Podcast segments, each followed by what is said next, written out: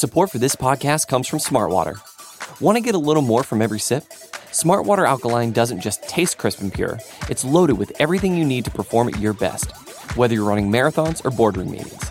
Elevate how you hydrate and pick up a Smartwater Alkaline today. To learn more, visit drinksmartwater.com. Hey everyone, Elie here with an exciting new announcement. My next book is now officially available for pre orders. It is called Untouchable How Powerful People Get Away with It, and it comes out in January. But we are up now. You can order it if you like this podcast. If you enjoy my newsletters, you will love this book. I've got some interesting behind the scenes DOJ reporting in there as well. Can't wait for you to see it, really. You can find it anywhere now, Amazon, or wherever you get your books. Can't wait for you to check it out. Please give it a pre order if you enjoy my work here. Meantime, here is our weekly note to the cafe community. Happy Friday, everybody. Keep sending me thoughts, questions, or comments to letters at cafe.com.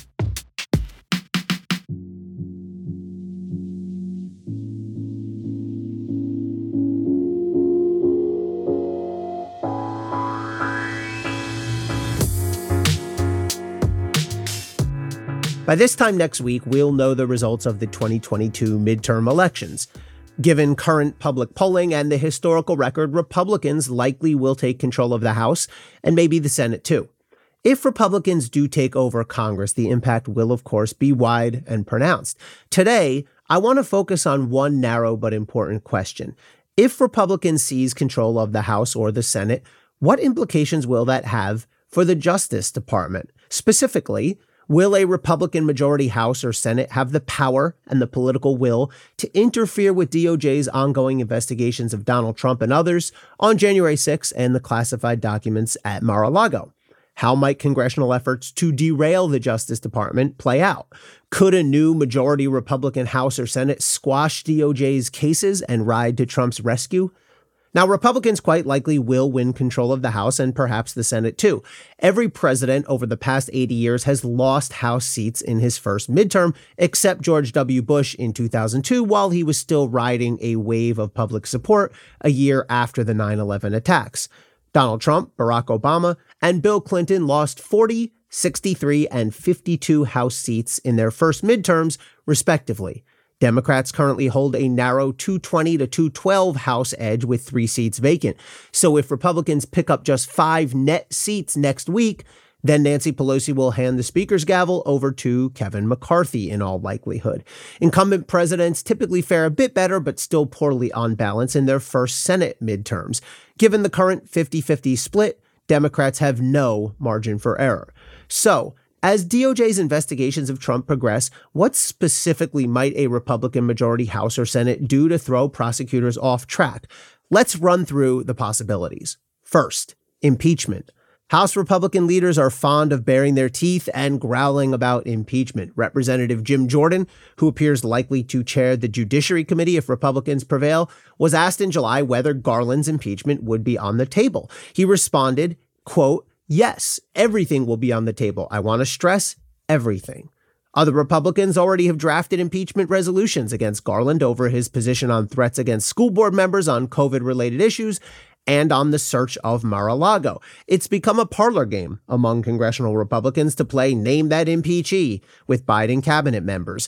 Garland seems to be the second most popular target after DHS Secretary Alejandro Mayorkas. But this one is all bark, no bite. First, it's not entirely clear that the Attorney General, any Attorney General, is impeachable. Only one non presidential executive branch official has ever been impeached in U.S. history Secretary of War William Belknap in 1876. Now, the Constitution provides for impeachment of the President, the Vice President, and, quote, all civil officers of the United States. It's indisputable that federal judges qualify here. 15 of them have been impeached. But a Garland defender could argue that cabinet officials do not qualify as, quote, civil officers, and that our history, with the one aforementioned exception over 140 years ago, supports this limitation. And then we get to the even ifs. Even if the House could and did impeach Garland, which requires only a majority vote, there's no way the Senate reaches the two thirds threshold, 67 out of 100, necessary to convict and remove him from office, even if the Senate tips over to Republican control. And even if that somehow came to pass, the removal of Garland would by no means spell the end of the Trump investigations or any investigation. For one thing, Joe Biden is still president, so he'd pick the new AG or acting AG. At least temporarily, that would be current Deputy AG Lisa Monaco, a cafe alum. Some of us do go on to big things. And even if Republicans could take out the AG, they can't simply stop a case in its tracks. Maybe you can lop off the head of DOJ, but you can't kill its cases. So the threat of impeachment is a sensational attention grabber, but it's also hollow. Next, funding. Congress, of course, holds the power of the purse, and it's a time honored tradition for the majority party to threaten to withhold money from disfavored agencies. But stripping DOJ of its money is not quite as easy as a parent taking away the teenager's credit card. Federal funding for executive branch agencies typically is allocated at least a year in advance. It's not like DOJ operates on a weekly allowance. For fiscal year 2023, for example, DOJ will have a budget of around $37 billion. As a practical matter, there's nothing the House or Senate can do at the moment to impact DOJ's core funding anytime between now and late 2024. And politically, it's tough to see Republicans who are running hard in these midterms on a tough on crime message defunding the nation's top law enforcement agency. Quick aside, enough please of the constant campaign ads featuring grainy surveillance footage of people getting shot and robbed and punched out. Please and thank you. Third, investigations and hearings. After four years of playing defense on investigations by the Democratic controlled House, post Mueller, Trump's two impeachments, the January 6th committee, House Republicans are frothing for payback. McCarthy already has vowed to use a new Republican majority to seek vengeance on everyone from his Democratic colleagues to innocent cell service providers who dared to comply with valid congressional subpoenas. McCarthy already has vowed to go after DOJ over the Mar-a-Lago search. In August 2022, he tweeted, quote, when Republicans take back the House, we will conduct immediate oversight of this department. Attorney General Garland, preserve your documents and clear your calendar, end quote.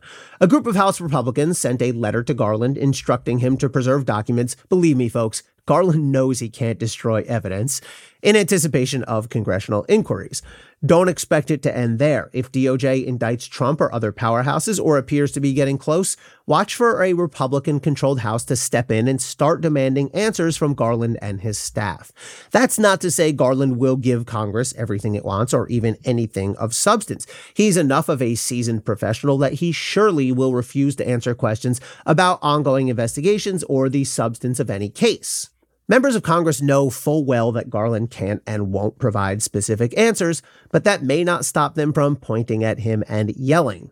Political show hearings could come at a real cost. They could compromise ongoing investigations, cause delay and distraction for prosecutors, and color the public's view of the Justice Department.